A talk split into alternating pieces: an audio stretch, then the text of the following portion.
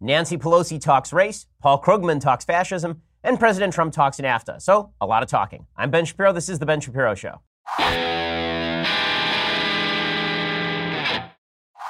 have a lot to get to today. I have a crazy story out of Brown University that really is indicative of where the left is intellectually, and it is not a good place. But first, I want to talk to you about your wireless provider. The big in big wireless provider stands for a lot of things: big contracts, big bills, big fees. AT&T has a new 800 million dollar administrative fee increase. What big wireless doesn't actually want you to know is that there's a way to cut your wireless bill all the way down to 15 bucks a month, which is where Mint Mobile comes in. They're the game-changing company that's taken everything wrong with big wireless and they've made it right. You can save probably $1,000 a year with Mint Mobile without sacrificing quality of service. They work with other companies to ensure that your coverage is the best there is. It's just terrific. Mint Mobile makes it really easy to cut your wireless bill down to just 15 bucks a month. Use your own phone with any Mint Mobile plan. You can keep your old number along with all your existing contacts. You can choose between 2, 5, or 10 gigabyte 4G LTE plans. No more paying for unlimited data that you're never going to use. Every plan comes with unlimited text and talk. And if you're not 100% satisfied, Mint Mobile has you covered with their seven day money back guarantee. They save you money by cutting out the middleman, and also they're not going to sell you data packages you're never going to use. Ditch your old wireless bill. Start saving with Mint Mobile. To get your new Mint wireless plan for just 15 bucks a month plus free shipping on your Mint Mobile SIM card, go to mintmobile.com slash Ben. That's M-I-N-T mobile.com slash Ben. Mintmobile.com slash Ben. Cut your wireless bill down to 15 bucks a month. Get free shipping on that SIM card at mintmobile.com slash Ben. Use that slash Ben to let them know that we sent you. Okay, so well, the media keep proclaiming that Donald Trump is the scariest person who ever was. President Trump continues to bash the, the mainstream media, continues to suggest that they are indeed fake news. He continued that this morning when he woke up at 5.30 in the morning and decided to rewatch Lou Dobbs. Yes, that's actually what happened. He woke up at 5.30 in the morning and he TiVos a lot of the shows on Fox News and Fox Business, and he decided to watch Lou Dobbs' show. Lou Dobbs is talking about the search results over in Google uh, and President Trump decided to tweet this out. This is 14. Tweet out Google search results for Trump news shows only the viewing reporting of fake new media. In other words, they have it rigged for me and others so that almost all stories and news is bad. Fake CNN is prominent. Republican, conservative, and fair media is shut out. Illegal.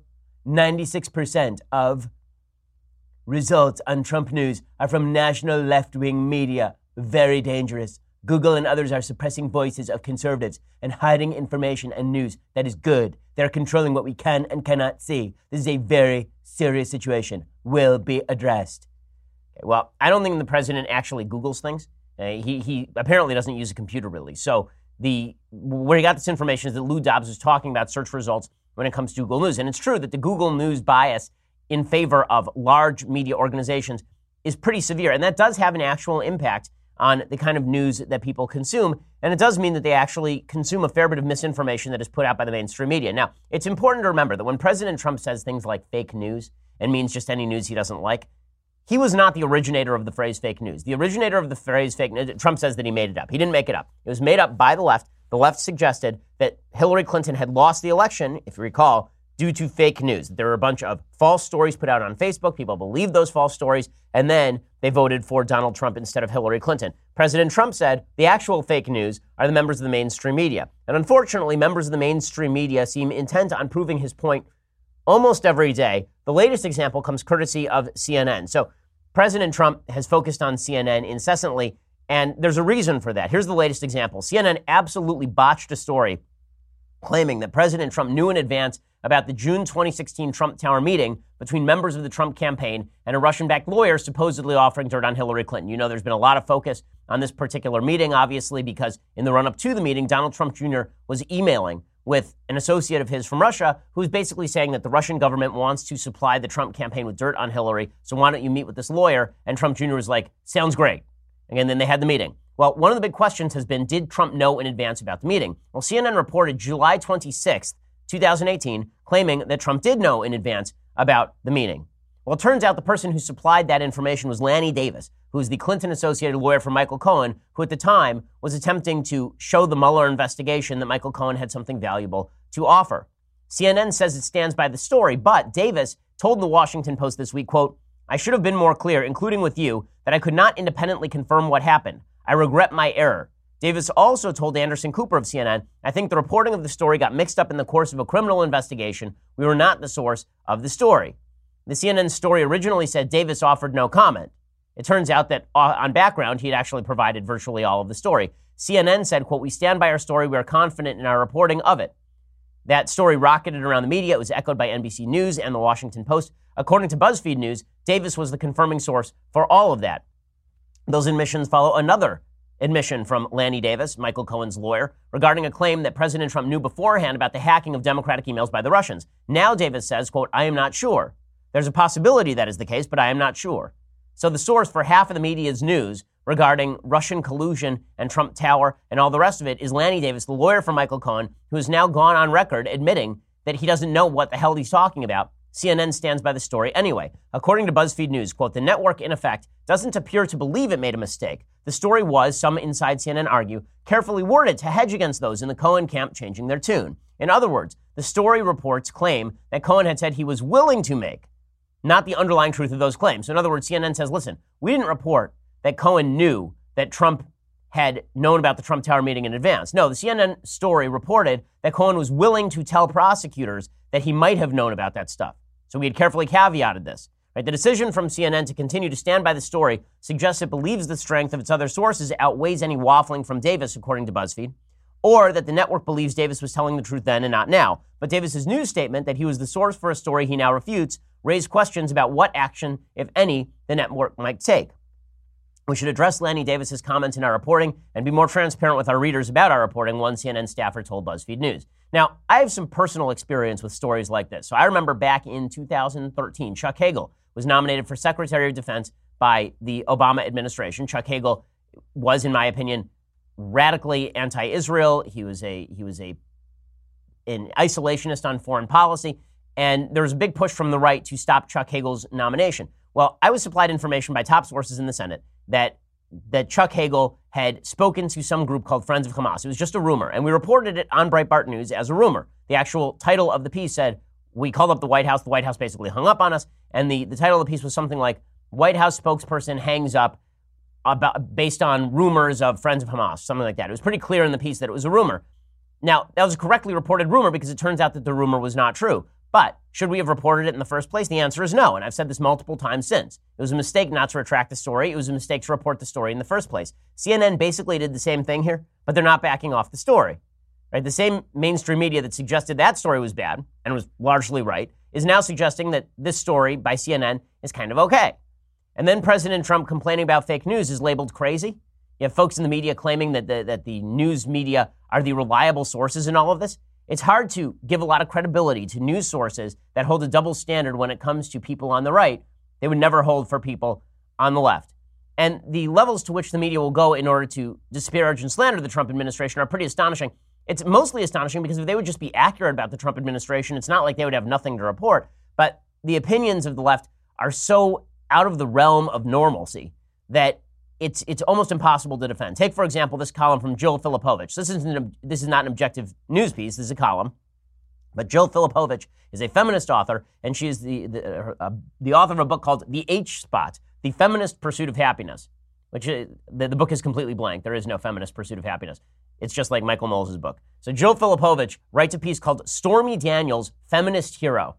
And this is how far the left is willing to go. Stormy Daniels, a porn star who spends her entire career legitimately catering to the worst in men, is now a is now a feminist hero for having sex with a married man once in order to get on The Apprentice, and then taking money to shut up about it, and then reneging on the taking of the money to shut up about it to make a big deal about it. She's a feminist hero. Here's Jill Filipovic quote. Let's take a moment for Stormy Daniels. On Tuesday, Michael Cohen pled guilty to breaking campaign finance laws, charges stemming from payments he made to two women, one of them, Miss Daniels, with whom, with whom Donald Trump is said to have had an affair. Mr. Cohen, a former lawyer for Mr. Trump, says he made the payments at the direction of the president in an effort to influence the 2016 election. It's an extraordinary admission and an extraordinary political moment, not just because of what it means for Mr. Trump. It marks an unanticipated feminist turning point. Miss Daniels is an adult film star and, like the president, an unapologetic self promoter. Hers is not a female archetype that has historically garnered much respect, trust, or sympathy. Well, yeah, because she legitimately gets paid to have sex on film so that other men can masturbate to it. That is legitimately her career. So, yeah, I wouldn't go with feminist archetype there. Yet here she is, an imperfect, entirely self possessed woman telling her story with clarity and without shame. And here we are actually listening to her. Okay, let's be clear. The only reason anybody's listening to her is because one, prurient interest, and two, she's saying crap about a president that the left hates.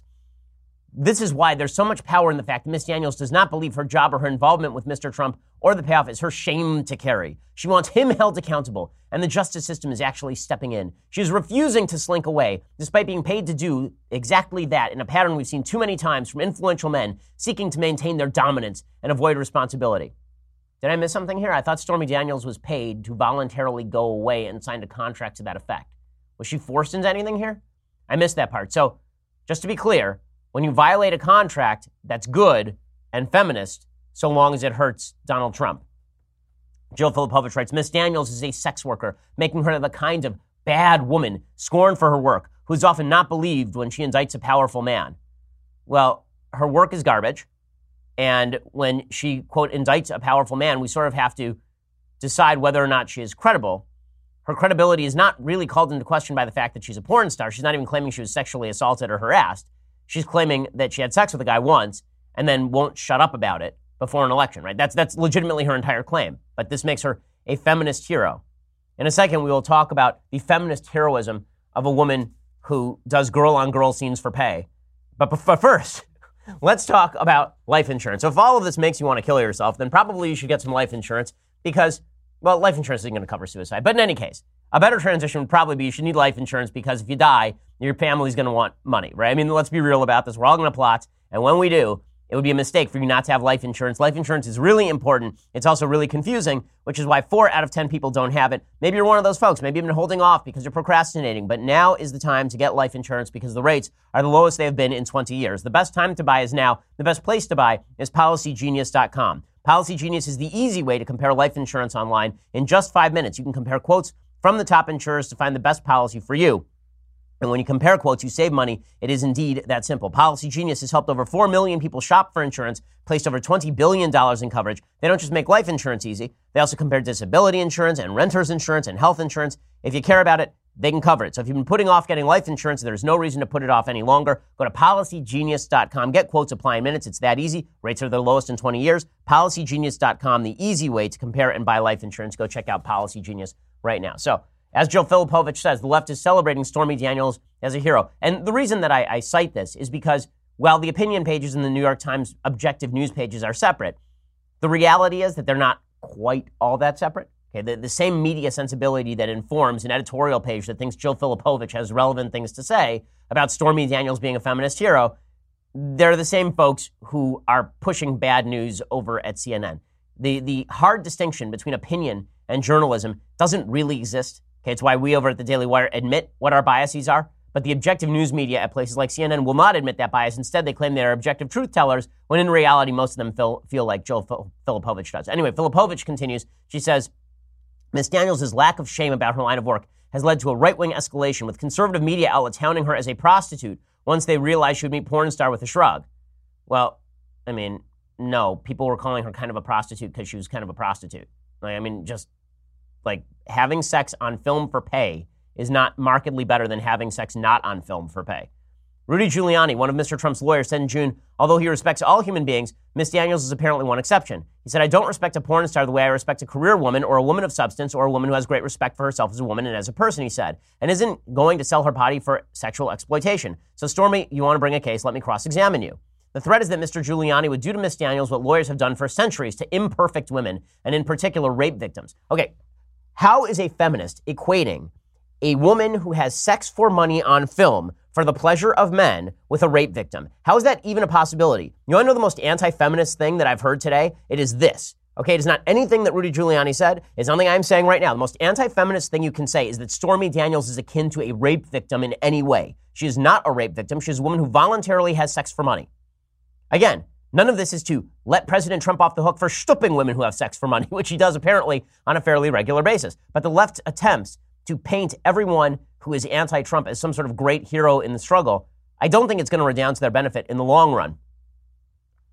Filipovic says Mr. Giuliani contrasted Miss Daniels with three beautiful women, classy women, women of great substance, who Mr. Trump has married, perfectly encapsulating the profoundly misogynist virgin whore dichotomy imposed on women, where we can only be perfectly good or entirely bad.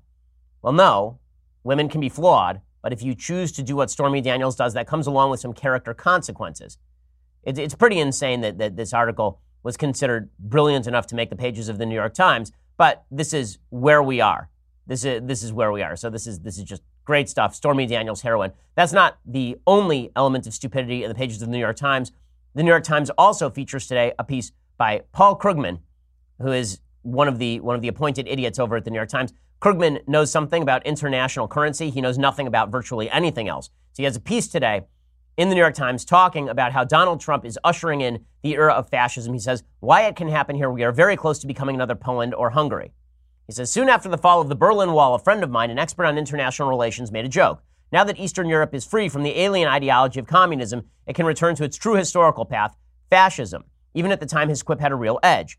As of 2018, it hardly seems like a joke at all. What Freedom House calls illiberalism is on the rise across Eastern Europe. This includes Poland and Hungary, both still members of the EU, in which democracy as we normally understand it is already dead. In both countries, the ruling parties, Law and Justice in Poland, Fidesz in Hungary, have established regimes that maintain the forms of popular elections, but have destroyed the independence of the judiciary, suppressed freedom of the press, institutionalized large scale corruption, and effectively de- delegitimized dissent. The result seems likely to be one party rule for the foreseeable future. This is correct, by the way. The situation in Hungary and Poland is not a good one. Okay, a lot of the, the moves toward liberalism in the aftermath of the communist collapse has been replaced by a move toward one party rule in quasi fascist mode. Jamie Kirchick has a great book on this called The End of Europe that I've recommended on the show before, and he talks specifically about the situations in places like Poland and Hungary. But here's where Krugman goes wrong. He says, it could all too easily happen here. There was a time not long ago when people used to say our democratic norms, our proud history of freedom, would protect us from such a slide into tyranny. In fact, some people still say that, but believing such a thing today requires willful blindness. The fact is that the Republican Party is ready, even eager, to become an American version of law and justice or Fidesz, exploiting its current political power to lock in permanent rule. Okay, this column is going to look really stupid when and if the Democrats win back the House in 2018, the Senate in 2020, and the presidency in 2020. this idea that one party rule is on the horizon here, that that's the next thing that's happening, is just utterly baseless. There is no evidence for it whatsoever. And Krugman tries to cite a few, a few situations in which Republicans have, have moved to strip particular public officials of of power. For example, North Carolina, where after a Democrat won the governorship, Republicans passed legislation stripping the governor's office of power. Okay, that's why they still have a legislature in North Carolina. But in any case, he suggests that what's happened is that the Republicans have moved toward fascism. They've moved toward the Hungary Poland model. Now, I will acknowledge that the populism of Donald Trump is a lot more akin to right wing nationalist parties in Europe than it is to traditional Republican principles in many ways. In terms of his actual governance, however, his actual governance has been small government conservatism, except when it comes to a lot of spending proposals. So Trump talks like a right wing European nationalist, there's no question about that. But when it comes to policy, that's not quite the same thing. We have a system of checks and balances in the United States that directly cuts against this sort of assumption of power. Also, Krugman goes out of his way to ignore a lot of the conditions that led to the rise of those right wing parties in Europe. Kirchick talks about in that book, End of Europe, why it is that all these right wing parties have risen. And there are a couple of reasons. One of those reasons is the politically correct attempt to rewrite history in certain ways that led to a severe backlash in a lot of these countries. And the second is a forcible attempt to impose bars on discussion about things like immigration. So, one of the reasons that you've seen, for example, the, the Swedish Democrats which is a, a more right wing party in Sweden, start to gain all sorts of power is because there was a forcible attempt in Sweden to quash any serious discussion about the influx of immigrants from the Middle East into Sweden. That led to a serious backlash and small fringe parties suddenly gaining a lot of prominence. You've seen that happen across Europe. In other words, the left wing attempt to stifle discussion has actually led to a move toward a more authoritarian form of government in, in various areas of Europe. And yet, that's exactly what the left seeks to do on a routine basis here in the United States. Right? Krugman says that all the principles of the, of the Republican Party are gone, and it's just because they lost their principles. He says, Why is America, the birthplace of democracy, so close to following the lead of other countries that have recently destroyed it? Don't tell me about economic anxiety. That's not what happened in Poland, which grew steadily through the financial crisis and its aftermath, and it's not what happened here in 2016. Study after study has found that racial resentment, not economic distress, drove Trump voters. No, what those studies actually found is that resentment at a left that castigated people on the right as cultural outsiders is what drove Trump to victory. Okay, this idea that it was purely issues of race is nonsense. What it really was was cultural anxiety about a left that was championing the idea that America was changing for the better because all of the people in the middle of the country were being marginalized, that white blue collar workers in Ohio were being marginalized, and the press was cheering that on as a grand victory of the leftist vision. That has driven a lot of people into the arms of a sort of toxic populism that is, that is quite bad in rhetoric. But the United States is a lot more robust in its defenses against those sort of things than Europe is, number one. And number two, the left refuses to acknowledge its own culpability in helping to bring about the rise of exactly that sort of populism, which, by the way, is mirrored by a populism on the left from people like Bernie Sanders. Now, I'll give you an example of the sort of political correctness that is taking over the left. This is an amazing example. So, over at Brown University, there was a, a study. Okay, there's a, there, eh, there's a news story about a study, rather, and that study focused in on what we'll, we'll talk about. Sorry, hold on. We'll talk about the study in just one second. First, we need to talk about you upgrading your business. Okay, so if you need to upgrade your business, you need better employees. Let's be real about this. The people you have working for you, they're mediocre at best you need to get some new people in there, new blood, fresh blood. ZipRecruiter is for you. ZipRecruiter sends your job to over 100 of the web's leading job boards. They don't stop there. With their powerful matching technology, ZipRecruiter scans thousands of resumes to find people with the right experience and invite them to apply to your job. As applications come in, ZipRecruiter analyzes every one and they spotlight the top candidates so you never miss a great match. ZipRecruiter is so effective that 80% of employers who post on ZipRecruiter get a quality candidate through the site within the first day. With results like that, it is no wonder that ZipRecruiter is the highest rated hiring site in the United States. And right now, my listeners can try ZipRecruiter for free at this exclusive web address, ziprecruiter.com slash dailywire. That's ziprecruiter.com slash dailywire, D-A-I-L-Y-W-I-R-E, ziprecruiter.com slash dailywire. We use it here at the Daily Wire offices. It's great. ZipRecruiter is indeed the smartest way to hire. And again, you can try it out for free at ziprecruiter.com slash dailywire. Okay, so I'm arguing here that political correctness has helped drive a populist backlash that is not good for the country. I don't think the populist backlash is great for the country, but I think the political correctness is even worse for the country. And so what we've seen is a toxicity in politics that is led by an attempt to quash debate, not just about terrible, horrible, no good, very bad ideas, but about mainstream ideas. I'm talking about mainstream scientific investigation is being forcibly quashed by the forces of, in, of political correctness on the left. Today's example is particularly insane. It comes courtesy of Brown University. So, Brown University has now pulled down a news story on a study conducted by one of its own researchers. The study focused on what it described as rapid onset gender dysphoria. Okay, gender dysphoria, gender identity disorder, transgenderism, that was not present in early youth. Okay, this wasn't a kid who was three and said, I'm a little boy when it was a little girl. Instead, it was gender dysphoria that manifested within days or weeks in teens and young adults. In other words, it's become trendy in some areas of the world for people to declare themselves transgender. And you've seen this in the statistics. The number of people in Britain who have reported themselves to basically eh, institutes that help deal with transgenderism has doubled in the course of one year. Don't tell me that evolution radically shifted in the course of one year, or that there were this many people who are transgender who just realized it in the last year. That they'd felt this way since they were three, but now that they watched it on TV, they finally, finally realized that this was happening. As I say, when it comes to human behavior, a large component of human behavior is indeed biological, and a huge component of human behavior is biological responses to environment. Environment does matter when it comes to all sorts of behavior. It's so funny, the left will acknowledge this when it comes to things like IQ, that IQ is indeed responsive to a certain extent to environment. They'll deny that IQ even exists with regard to biology, which is bizarre, or at least they'll make the case that biological studies with regard to IQ should not be done because we can't look at the biology of IQ, but we certainly should pretend that all sexual behavior is innately biological. And therefore, if you have a drive toward a sexual behavior, this means that you were born this way, right? This is the, case, this is the Lady Gaga case about biology. The reality of the, the, the reality is that human behavior is quite malleable, particularly in the sexual arena. And one of the things that has happened with regard to transgenderism is as it becomes more prominent in the media, there are more and more people who are being confused. There are more and more people who believe that because they feel like outsiders, this must mean that they actually are outsiders in their own body. And that's essentially what this study was positing. What the, the study author is a woman named Lisa Littman. I assume that she's on the left because she works at Brown. I can't imagine that she's not. She's an assistant professor of the practice of behavioral and social sciences at Brown School of Public Health. And she stated, quote, this kind of descriptive study is important because it defines a group and raises questions for more research. One of the main conclusions is that more research needs to be done. You can tell, by the way, that she doesn't like the conclusions of her own study when she keeps saying more research needs to be done. Just descriptive studies aren't randomized controlled trials. You can't tell cause and effect. You can't tell prevalence. It's going to take more studies to bring in more information, but this is a start. So, what exactly was the study? Here's what the study found Littman talked to 250 parents of children who suffered from rapid onset gender dysphoria. According to Science Daily, among the noteworthy patterns, Littman found in the survey data 21% of parents reported their child had one or more friends become transgender identified at around the same time. 20% reported an increase in their child's social media use around the same time as experiencing gender dysphoria symptoms. 45% reported both.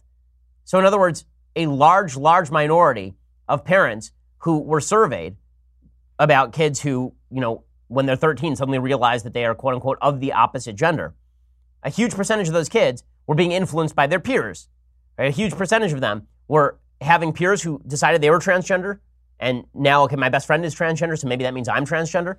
And a huge percentage of them were on social media more, reveling presumably in you know, transgender media coverage. The pattern of clusters of teens in friend groups becoming transgender identified, the group dynamics of these friend groups, and the types of advice viewed online led Littman to the hypothesis that friends and online sources could spread certain beliefs, which is common sense and which is something that folks on the right have been saying that when you have a society that pushes certain messages about sexuality, it actually has an impact on how people behave sexually, which we have known forever. Okay, it's true with regard to porn habits. It is true with regard to homosexuality. It is true with regard to transgenderism. It is true with regard to every sort of type of sexual experimentation. The more exposure a certain practice gets in the media, the more people are going to try it out. And that's not saying there's not a biological component to transgenderism. Perhaps there is. I assume that there probably is, particularly in young kids. It's not even assuming there's not a biological component to, it's certainly not assuming there's not a biological component to homosexuality. Particularly when it comes to twin studies, it shows there is a biological component, although the idea that it's completely biological is belied by the fact that even in twin studies, about 50% of twins are, are disparate, meaning if you have genetically identical twins, only about 50% of them are both gay. Right? If one's gay, the other one half the time is straight, which would suggest it's not completely biological since they have the same DNA. Examples. So, what are these beliefs that are being promulgated by media? Examples include the belief that non-specific symptoms, such as feeling uncomfortable in their own skins or feeling like they don't fit in, which could be part of normal puberty or associated with trauma, should be perceived as gender dysphoria. In other words, the media and friends constantly saying you feel uncomfortable in your own skin or you were, God forbid, raped, something terrible happened to you, and now you feel uncomfortable sexually, maybe it's because you're actually a member of the opposite gender. What other beliefs? The belief that the only path to happiness is transition, which is something that the media push nonstop. Okay, nonstop, the media push this idea that if you're uncomfortable in your own skin, the only possible solution is hormone treatment and to mutilate your genitals. The belief that anyone who disagrees with the teen is transphobic and should be cut out of their life. Right, this is another one of the areas that if you are a if you are a teen and you go to your parents and you say, Mom, I'm actually a boy and you're a girl. And your parents say, No, sweetheart, you know, I know that you're having a tough time right now. Let's go talk to a psychologist. That this means your parent is transphobic and hates you. It's something that's being pushed also. This is what the study says. Of the parents who provided information about their child's friendship group, about a third responded that more than half of the kids in the friendship group became transgender identified. More than half the kids in a particular transgender group became transgender identified. In other words, there's a certain psychological contagion that eh, that pertains to sexual experimentation and gender experimentation, which is exactly what you would figure because cliques have existed in schools for a very long time. Any trend, any trend that exists in a public school, in any school setting, is going to bring people within that clique. Hey, how is it that you get kids to dress like idiot goths? All you have to do is get a couple of kids to dress like idiot goths, and then all their friends dress like idiot goths. Okay, the, the same thing holds true when you have a media that is glorifying Caitlyn Jenner as Woman of the Year. A group with 50% of its members becoming transgender identified represents a rate that is 70 times the expected prevalence for young adults. 70 times, according to Littman. Okay? This is the Brown University researcher. Additionally, 62% of parents reported their teen or young adult had one or more diagnoses of a psychiatric disorder or neurodevelopmental disability before the onset of gender dysphoria. So, in other words, We already know about comorbidity between depression and gender dysphoria. The idea here is that it's possible that other mental conditions are translating themselves over to gender dysphoria thanks to peers in the group who are suggesting that this is probably the solution to whatever difficulty that you're having in life. 48% reported their child had experienced a traumatic or stressful event prior to the onset of gender dysphoria, including being bullied, sexual assaulted, or having their parents get divorced. So, in other words, when you have troubled kids, they are more likely to experience what this researcher calls rapid onset gender dysphoria. So, what did the left do with this study? Did they say, okay, well, let's look at the data. Maybe we should drill down. Maybe we should go ahead and, and do further research on this. Maybe we should take a look at the fact that rates of gender dysphoria are rapidly multiplying across the West Australia, Great Britain, Canada, the United States. It's happening everywhere. Why is this happening? Is it because there's a sudden biological shift in human genomes? Or is it possible that environmental and social conditions actually make a difference with regard to sexual behavior and identification? Instead of doing that, Brown University had a different solution a different solution. I'm going to tell you about that solution in just one second. First, you're going to have to go over to Daily Wire. So, Daily Wire, you get nine nine ninety nine a month. You get the you get the rest of the uh, show. You get the rest of Andrew Klavan's show. You get the rest of the Michael Knowles show. You get all of those things for nine ninety nine a month. You also get the the wonderful mug, right? This this here mug right here, this leftist tears hot or cold tumbler for ninety nine dollars a year. That's with the annual subscription. Also, please go and subscribe over at YouTube or iTunes. That means that you will get our Sunday special. This Sunday we have on a fantastic guest who I don't know who it is yet, but it will be fantastic because they're all great. We only have on good guests. So go check that out as well. We are the largest, fastest growing conservative podcast in the nation.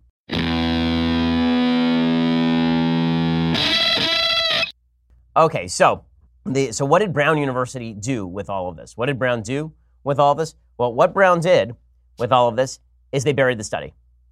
They buried the study. Okay, they decided that the study had to be pulled down. So Brown University couldn't stand the actual study. They caved. The university pulled down a news article about the study. Realistically, Brown and the journal in which the original comment was published, PLOS One, turned against the study because it offended politically correct sensibilities about transgenderism. Brown School of Public Health Dean Bess Marcus even issued a letter to the entire community. Here's what the letter said. Quote, Independent of the university's removal of the article because of concerns about research methodology, the School of Public Health has heard from Brown community members expressing concerns that the conclusions of the study could be used to discredit efforts to support transgender youth and invalidate the perspectives of members of the transgender community. You reading me here? Brown University, a research university, pulled down one of its own studies because they said that it could hurt people they don't want to hurt. How insane is that? Okay, basically they're saying that science is now taking, they're openly saying this, right? They are saying that science is taking a back seat that science is taking a back seat to the realities of political correctness. I'm going to read that sentence again because this is insane. The School of Public Health has heard from the Brown community members expressing concerns that the conclusions of the study could be used to discredit efforts to support transgender youth and invalidate the perspectives of members of the transgender community. Could be used, not is being used, is not is not the not is used, could be used. Okay, so if the scientific data doesn't back your preferred political position, we're just going to pull down the study. And then Brown just dissembles. They say the university and school have always affirmed the importance of academic freedom and the value of rigorous debate informed by research. the merits of all research should be debated vigorously because that is the process by which knowledge ultimately advances, often through tentative findings that are often overridden or corrected in subsequent higher quality research. This is them saying, we really, really hope this study isn't true.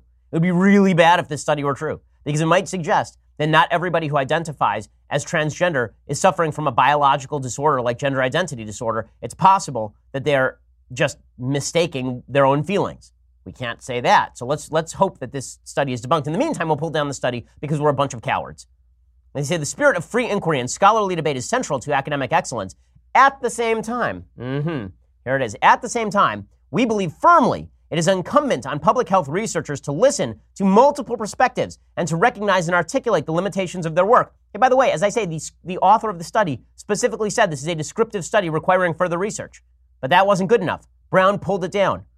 This process includes acknowledging and considering the perspectives of those who criticize our research methods and conclusions and working to improve future research to address these limitations and better serve public health. And then I love this. This is the best part. There's an added obligation for vigilance in research design and analysis anytime there are implications for the health of the communities at the center of research and study. So, in other words, we need to be rigorous, but we need to be super duper rigorous if we are talking about stuff the left doesn't like. Well, no, that's actually not the requirement of science. The requirement of science is that you are supposed to be super duper rigorous all the way through.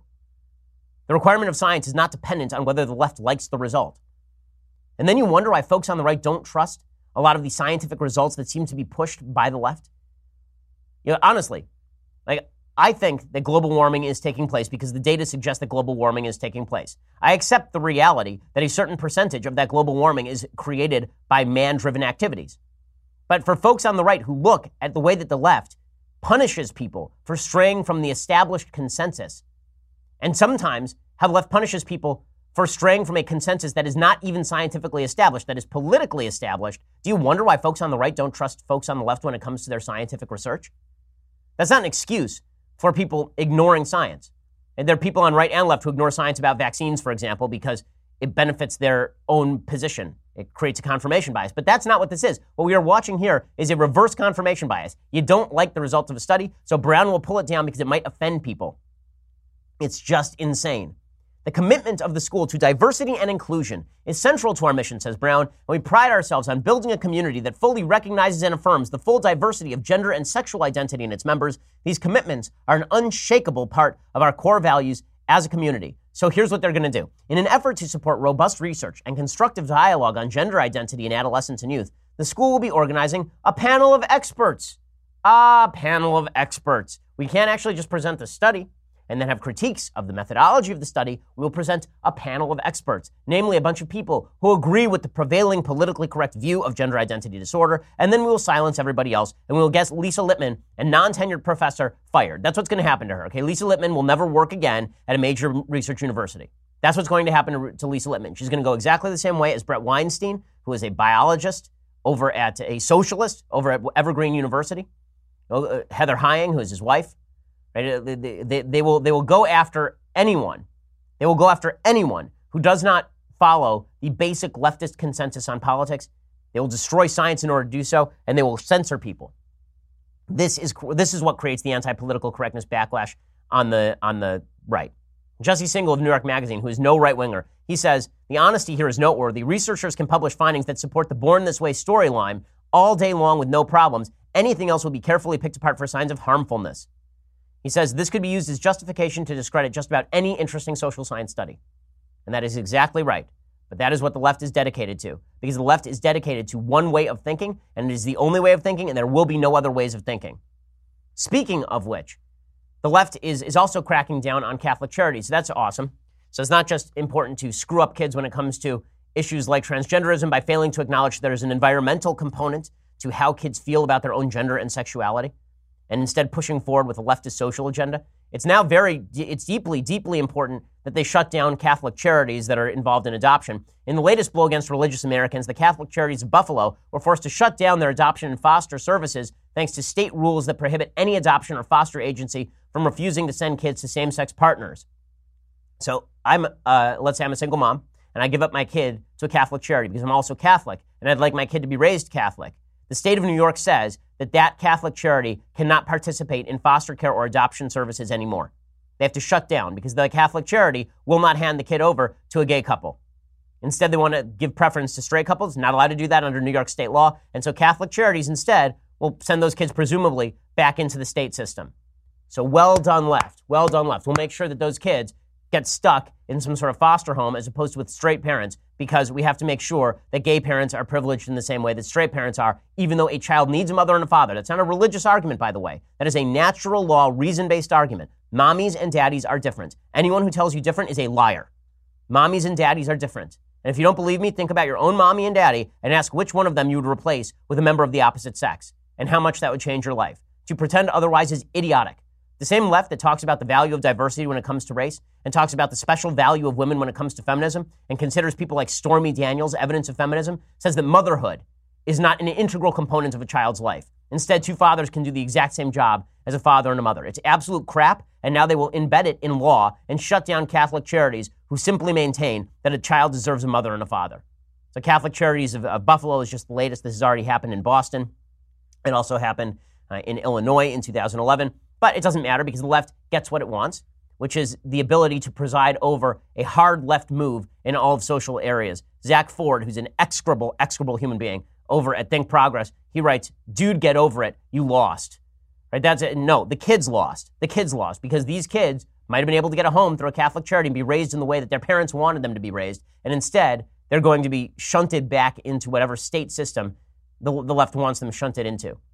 And you wonder why people are not dumping Trump. The reason why people aren't dumping Trump is because the left is so insane. Because this is the agenda the left is pushing. The, the agenda the left is pushing is Stormy Daniels is a heroine. Is Stormy Daniels is a hero? And sex work is exactly the same as a woman working as a partner at a law firm. Or that Stormy Daniels is equivalent, that, that talking badly about Stormy Daniels is equivalent to making her a rape victim. This is Jill Filipovic's perspective.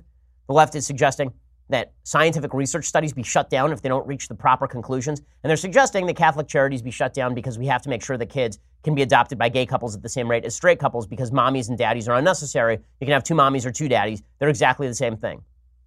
Okay, you, you, think that I'm making, you think that this is just a case that I'm exaggerating here? Here's Nancy Pelosi, the probable, the once and probable future Speaker of the House of Representatives, saying that the, the 2018 campaign is going to be about fear. We're going to have so many women, and that's why the Republicans are so afraid, and that's why President Trump is so afraid. He's afraid of all the women, people of color, LGBTQ numbers that will be added to the ranks in the Democratic Party, which is already a majority of women and people of color and LGBTQ but it is uh, it's going to uh, be larger numbers. Okay, the Democratic and, coalition is based on this, right? The Democratic coalition is not based on fundamental principles about freedom. It is based on which interest groups can we cater to and allow dominance in American politics to dominate other interest groups in American politics. That is what the left is about.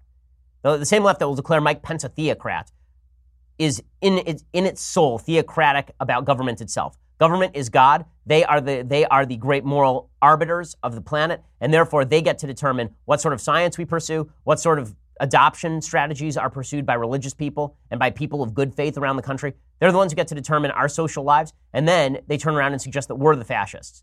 And then they wonder why people are resonating to a populist rhetoric that says that the left needs to be stopped. They're wondering why conservatives are moving anti left.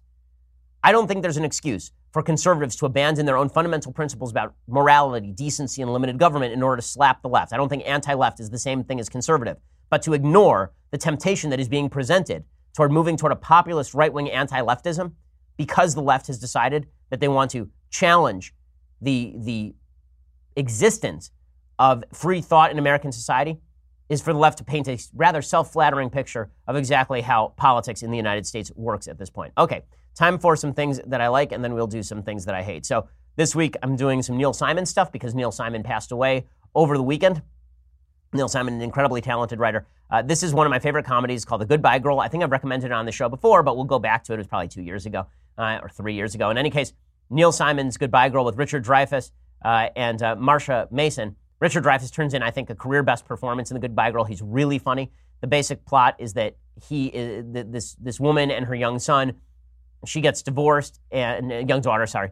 Uh, she and she, she gets divorced and she needs a roommate basically to stay in her apartment. And Richard Dreyfuss is an actor and he moves in and it's it's very funny and very cute and it's it's got some real moments. Here here's some of the trailer.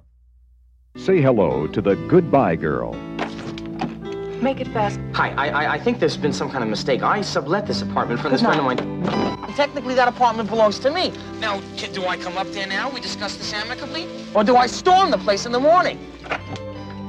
Five minutes. The only practical solution is that we share the apartment. I'll bet. You win. Get your bags. You get the small bedroom. We're in trouble, right? Say hello to Richard Dreyfuss kingdom for the horse. Say hello to Marsha Mason. The best part of this is that Say they do a production of Richard III, uh, and Richard the Richard III production uh, is hysterically funny because the director of the production, being a leftist, suggests that Richard III should be played as a homosexual. That Richard III is latently homosexual, but he's, he also insists that Richard Dreyfuss play it as openly as possible. And the production is extraordinarily funny. So go check out The Goodbye Girl. It's well worth the watch. It's, it's quite enjoyable. Okay, other things that I like. So finally, President Trump came out and issued a statement about John McCain that was fitting and useful. It only took him a day and a bunch of pressure. He issued a statement saying, Despite our differences on policy and politics, I respect Senator John McCain's service to our country, and in his honor, I have signed a proclamation to fly the flag of the United States at half mast until the day of his interment, which is sort of normal policy. I've asked Vice President Pence to offer an address at the ceremony honoring Senator McCain at the U.S. Capitol this Friday. At the request of the McCain family, I've also authorized military transportation of Senator McCain's remains from Arizona to Washington, D.C., military pallbearers and band support, and a horse and caisson transport during the service at the U.S. Naval Academy. And then he asked also Kelly and Mattis and Bolton to represent the administration at the services. This is what he should have done originally, and then we could have avoided this entire silly controversy. But at least Trump got it right, if a little belatedly. Okay, other things that I like. So the president is cutting a trade deal that he suggests is really a bilateral trade deal between the United States and Mexico. It is not. It's mostly a revision of NAFTA. He wants to retitle it because Trump enjoys retitling things. He likes rebranding. That's fine. Uh, the actual trade deal may be better. Uh, we have to see the details fully hashed out. It may not be better, but Trump's rhetoric is sort of disconnected from what's actually going on. He's suggesting that he's scrapping NAFTA altogether and renegotiating from scratch. That's not true. It's really he's negotiating changes with Mexico and Canada, and that's basically all that's happening. But if those changes are good, then fine. Right? Here's what CNN reports. This is actually true. This is actually real CNN reporting. There's no formal free trade deal between the U.S. and Mexico, only an agreement between the two countries on how to resolve key issues in their trade relationship as part of the NAFTA talks. But this led the president to, to triumphantly state that he had fixed all of our trade problems by scrapping NAFTA. Again, that may not be true, but it led to this kind of funny moment when he called up Enrique Peña Nieto, who's still the president of Mexico, and tried to use a speakerphone in a moment directly from Veep. Uh, the president is on the phone. Enrique?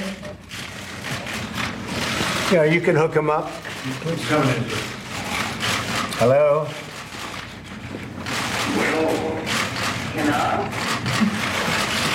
Uh, do you want to uh, put that on this phone, please? Hello?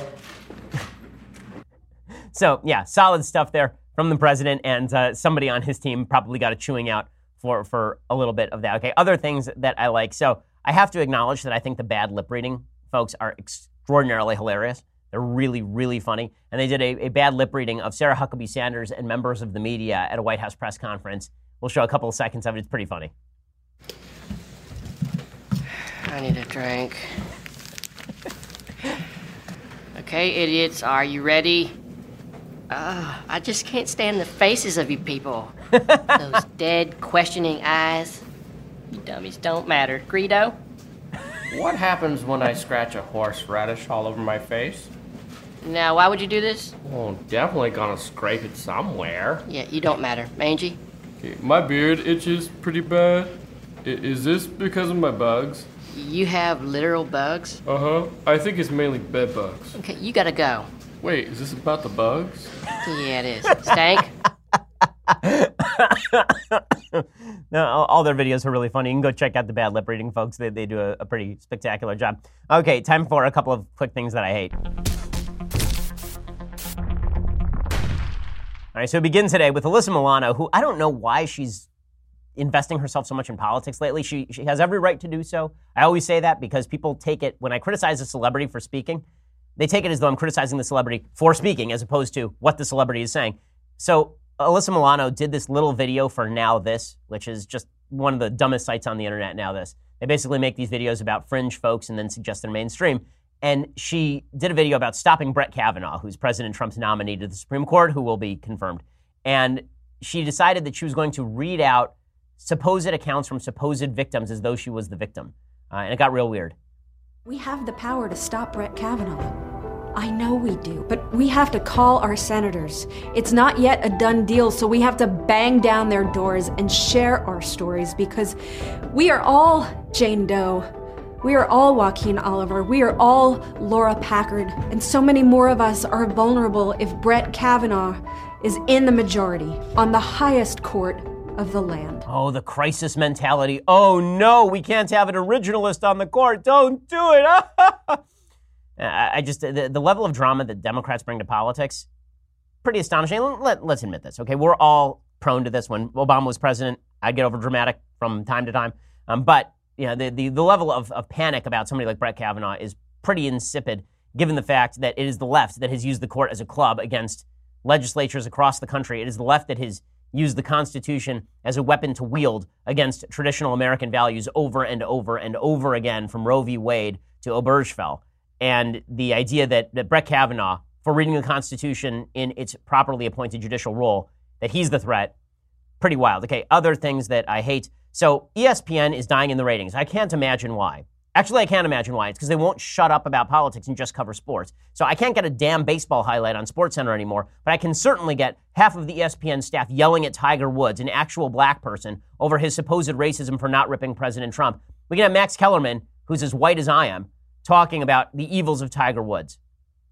The- I- It really bothers me. I, I- I don't. I am angry at what Tiger Woods said mm-hmm. because it it is it is a thoughtless statement dressed up as a thoughtful statement, and it either holds in contempt the intelligence of the people who hear it, mm-hmm. or else it's just a stupid thing to say.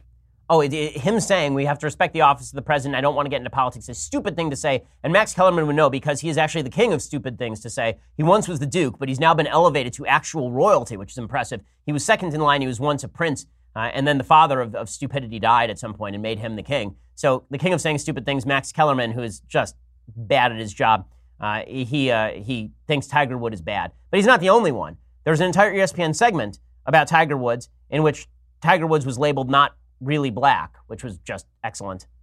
Well, First of all, we don't know what Tiger Woods believe. He's Cablinasian. He's not black. When he got arrested, he was black. He was listed as black on the report. So let's understand that. Tiger Woods, that's the issue that the African American community has always had because obviously from an historical perspective, you know, if one third of you, you, has a darker hue, a darker pigmentation, you know, the bottom line is you are black and it is that simple. And you, you get it, and he ain't even one third. I'm just throwing that out there. Um. So, so what? So Tiger's not black anymore? Weird, because it seemed to me that the entire media was very focused on his color when he was winning majors, because it was actually a breakthrough for black golfers. I mean, I was there for that entire time, and that was fine. That was a good thing. But now he's not black anymore because he didn't want to say anything bad about Trump. So Stephen A. Smith really sounding off in the most intelligent possible way. I think the, the dumbest story of the week, however, with regard to sports, wasn't even the Tiger Woods stuff. It was the the Serena Williams bodysuit. So she wanted to wear a cat suit, uh, basically, at, at the French Open. And the French Open banned the cat suit because it was not in keeping with their fashion requirements, their actual fashion requirements at these various places. That's why you don't see the players wearing basically like sweatsuits out there uh, or tracksuits. Anyway, Michelle Beadle says that it is racist to ban Serena Williams' cat suit because of the new dress code. And uh, so she explains that the racism, racism, everywhere racism. It doesn't matter, by the way, that Serena Williams is by far the most praised female tennis player of all time and the best female tennis player of all time. And that the last thing the French Open wants to do is offend Serena Williams. No, it must be racism because everybody is a racist, racist, everybody racist. This is not a good look for the French Open or the French, and specifically the gentleman who said you must respect the game. Um, I think there's a I, I think there's a racial card being played here um, because it is Serena Williams. The bootylicious comment. He, he sounds like the beginning of the oh my god, like he's just offended. Um, there's no reason to ban the outfit because you're right. If, if there are many other uniforms that show so much skin, and that doesn't seem to be a problem whatsoever. So I think she has been um, marked for this, and, and I think the entire thing is just a bad look for all of them. Okay, so the the one of the cases that was being made for this is that she needed help with her blood clots, and this this helped create circulation. But the French president, uh, Tennis Federation president Bernard Giudicelli, he said, "I think sometimes we've gone too far." He said, "It will no longer be accepted. One must respect the game and the place." Well, I mean, it is a skin tight bodysuit, and let's remember that this is not the first time that a person has been banned from wearing a skin tight bodysuit at a major. Okay, there's a, a woman named Anne White. Her name might betray her color as well. A white woman. In 1985, she tried to wear a white bodysuit over to Wimbledon, and Wimbledon banned it. Okay, she was wearing a white one piece Lycra bodysuit. It attracted a lot of attention and the crowd and the photographers, and then play was stopped for the day. And Alan Mills, the umpire, told her to wear more appropriate clothing the next day. She did so, and she lost the third set. And she said it wasn't, con- uh, she didn't know why it was controversial, but like 30 years ago, they were saying that this was an issue. So I guess it's not racist, but it's racist because racism, racism, and that's all ESPN cares about. I wonder why nobody wants to watch sports on ESPN. Oh, maybe it's because they don't even do sports on ESPN anymore. Okay, we'll be back here tomorrow with all of the latest. I'm Ben Shapiro. This is The Ben Shapiro Show. The Ben Shapiro Show is produced by Senya Villarreal, executive producer Jeremy Boring, senior producer Jonathan Hay. Our supervising producer is Mathis Glover, and our technical producer is Austin Stevens. Edited by Alex Zingaro. Audio is mixed by Mike Caramina. Hair and makeup is by Jesua Alvera. The Ben Shapiro Show is a Daily Wire Forward Publishing production. Copyright Forward Publishing 2018. We'll get to more on this in just one second. First, Pure Talk believes in American values, and that free should mean, you know, like free. So when you switch to Pure Talk today, you'll get a free Samsung 5G smartphone. There's no four line requirement, no activation fee, just a free Samsung that's built to last with a rugged screen, quick charging battery, and top tier data security. Qualifying plans start at just 35 bucks a month for unlimited talk, text, 15 gigs of data, and a mobile hotspot.